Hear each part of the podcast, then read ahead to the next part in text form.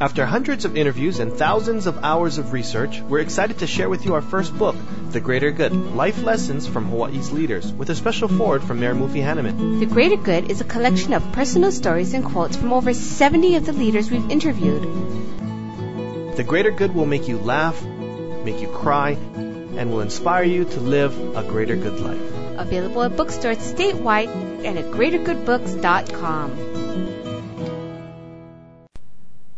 Today is December 4, 2005. This is Evan's Journal coming to you live from Honolulu, Hawaii.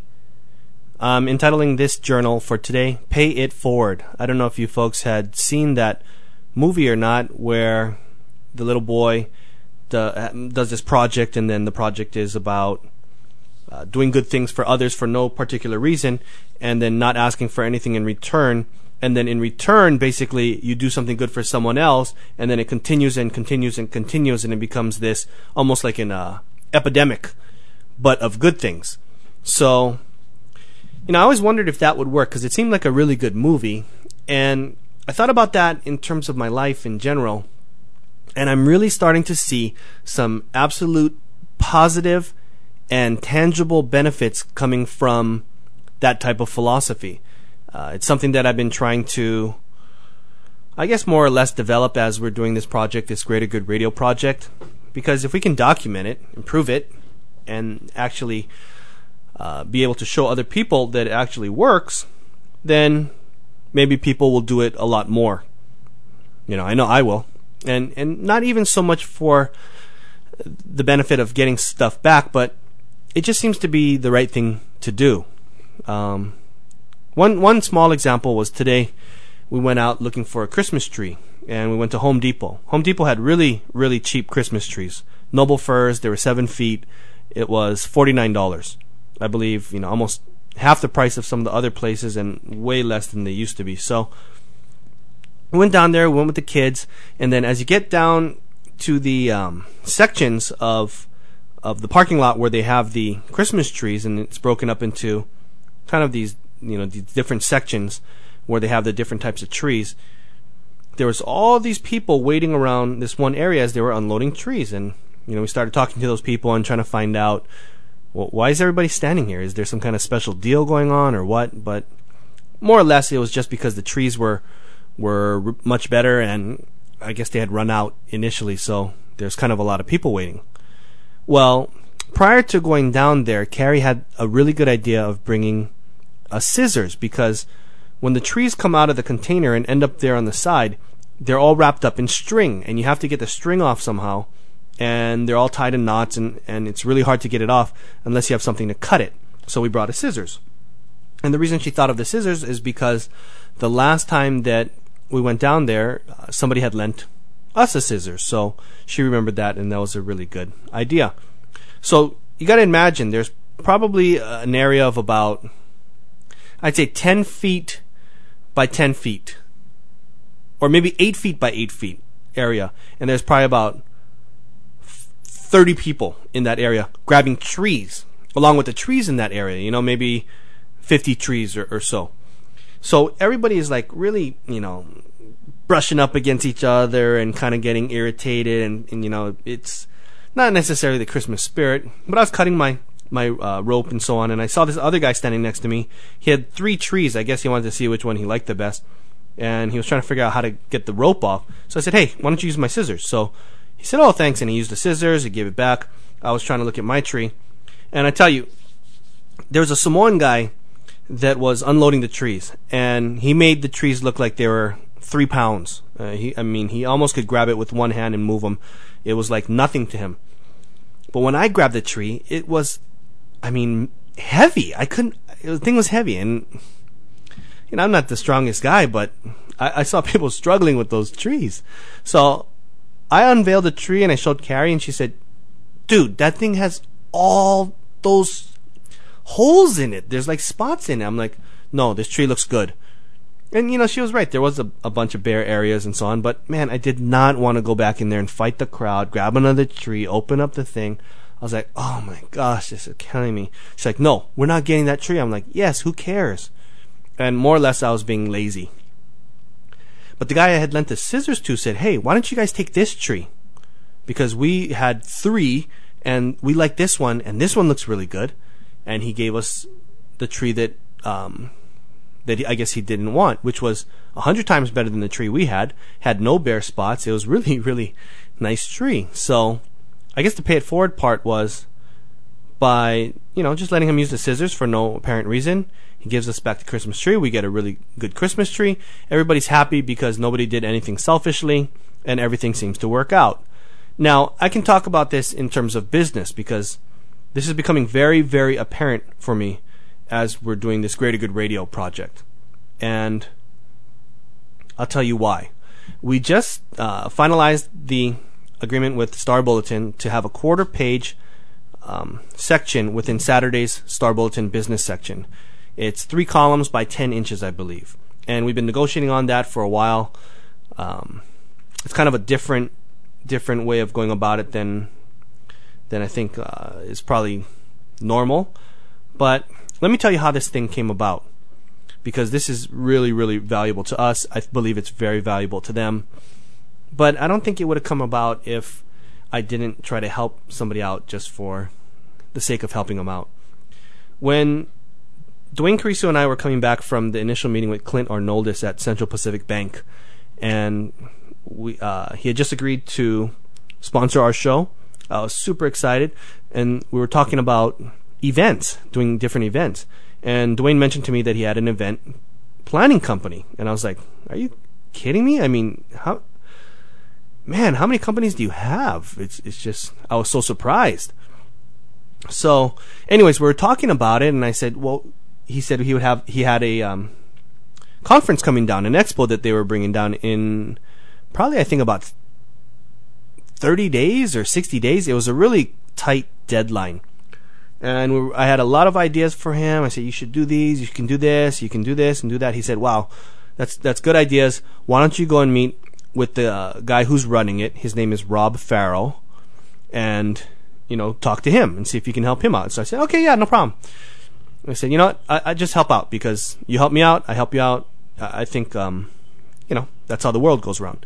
So eventually got in touch with Rob Farrow and Susan Eichor, who runs the AIO Group, and we got a chance to meet. We're throwing ideas around. Everybody got along. Everyone had a very similar philosophy in terms of business and just in general. And I really got along with Rob. I told Rob, I said, "You know what? Let me know if you have commercials that you want to run." He said, "Well, I don't know if we really have any commercials." I said, "Well, let me know what the copy points are. We'll produce a commercial for you. I'll run it in my show, Comped. And, you know, we'll just try and help you out." And he said, "Okay, you know, that sounds good. I appreciate the help." So I figured, why not? Why not try to help? We were just starting our show. I had excess inventory in terms of commercial spots. So why not help out, right? So I got the copy points, put it down, got the commercial put together. We recorded the commercial. We aired it. We were trying to help out. And, you know, I didn't expect anything back. Rob called me back. He said, "You know, I really appreciate you helping us out. I'd like to invite you to the conference that's coming down, and then also to the dinner that we have for the primary sponsors." And I said, "Wow, that's really cool. Yeah, I'd love to come." So we ended up going to that, and 2 things came out of this. One, Don Soderquist was the primary speaker, the headliner, I guess you would call it, for this expo. Don Soderquist is the former chief operating officer and senior vice chairman of Walmart. He joined Walmart with Sam Walton back when Walmart was doing $1 billion to the point where it did $200 billion. So he was basically number 2, the number 2 man. And when Sam Walton passed away, the company was basically split in half, and the CEO, which was another gentleman, took half the company, and Don Soderquist took the other half. I'm talking big-timers, right? So Rob was talking to Don Soderquist about, you know, the conference, and he had mentioned our show just, I guess, I don't know, it just came up. And Don Soderquist asked if he could come on the show, and that's how we got him on the show, and I'm sure you'll hear that show coming up real soon. It's coming up toward the end of December, I believe. So 1, we got a guest that is just unbelievable, right? And that guest came on because of this relationship. And then the second thing is the dinner. So we went to this dinner, and there was probably about maybe 5 tables or 4 tables. It's a very small dinner. And AIO Group has Hawaii Business Magazine, Sports Radio 1420. I think Duane is part owner in the Star Bulletin, midweek on the board of directors for that. So all of those companies and the head people were represented there, along with Don Soderquist and his team that came down from the mainland. And there was various speaking and so on. On our table, it just so happened that the president of Star Bulletin, Dennis Francis, as well as the vice president of marketing, Dave Kennedy, and then the Kamitake brothers, whose family owns Ben Franklin's and Ace Hardware and that conglomerate of retail. And who else was there? There was an attorney on our table, and then Carrie and myself. So we had a really good conversation that night. I was actually probing Dennis and Dave because I wanted to do something with the Star Bulletin. I felt that, if we can cross-market, we can do things together, we can get the message out. And Star Bulletin has such a massive circulation in print between Star Bulletin and Midweek. That would be just a winning situation. So that's kind of how it started. And then from there, I contacted Dave. Dave said contact Jan Horry, who handles the that marketing and so on for the Star Bulletin. And I had Rob Farrow send me a kind of an introduction also. We ended up getting a chance to meet, and we're going through various, I don't know if you call it just talks or negotiations or what they may be. But long story short, they had the meeting last week. No problem. We're looking good to go. So I think that none of that would have been necessary. I don't know if it wouldn't have been possible, but it would not have been so smooth if in the very beginning I didn't offer to do the commercials and so on just to help. So... I really don't know how to explain that.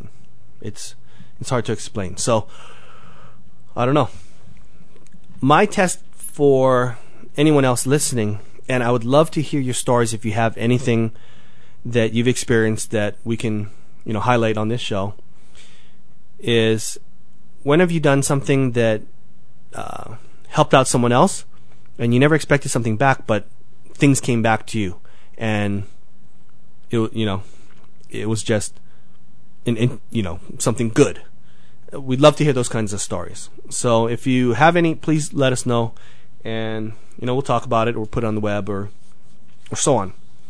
Meeting recap with Clint Arnoldus and Blenn Fujimoto. That meeting went extremely well. There was a couple of issues that we had to go over. Those were completely handled, absolutely smooth on that. We showed them the progress of where we're at today, and the progress is excellent. We're looking at something like 50% growth every single month in terms of sessions coming into the web as well as downloads. And then coming up for this month, we have the pacificnews.net column, which you can pick up a free copy at any CompUSA or other technology locations. We have the Chamber of Commerce email section. For all Chamber of Commerce members, we'll get... a little clip on Greater Good Radio and any of the chamber members that are on the show in that weekly email, as well as a section now coming up in January in Hawaii Business Magazine. And then coming up also in January is the Star Bulletin section that we have coming out. So it's a very, very exciting time, really, really exciting time. And I really appreciate the support of Clint Arnoldus and Blenn Fujimoto, Duane Kurisu, people like Rob Farrow, Jan Horry, Dennis Francis, Dave Kennedy, all those people that are really making this thing work, and especially the people that are listening, like yourself, that are helping us out and getting this message out there. Man, this thing is exciting. We're making big progress. We're going to do it together, and I will talk to you in a few days. Aloha.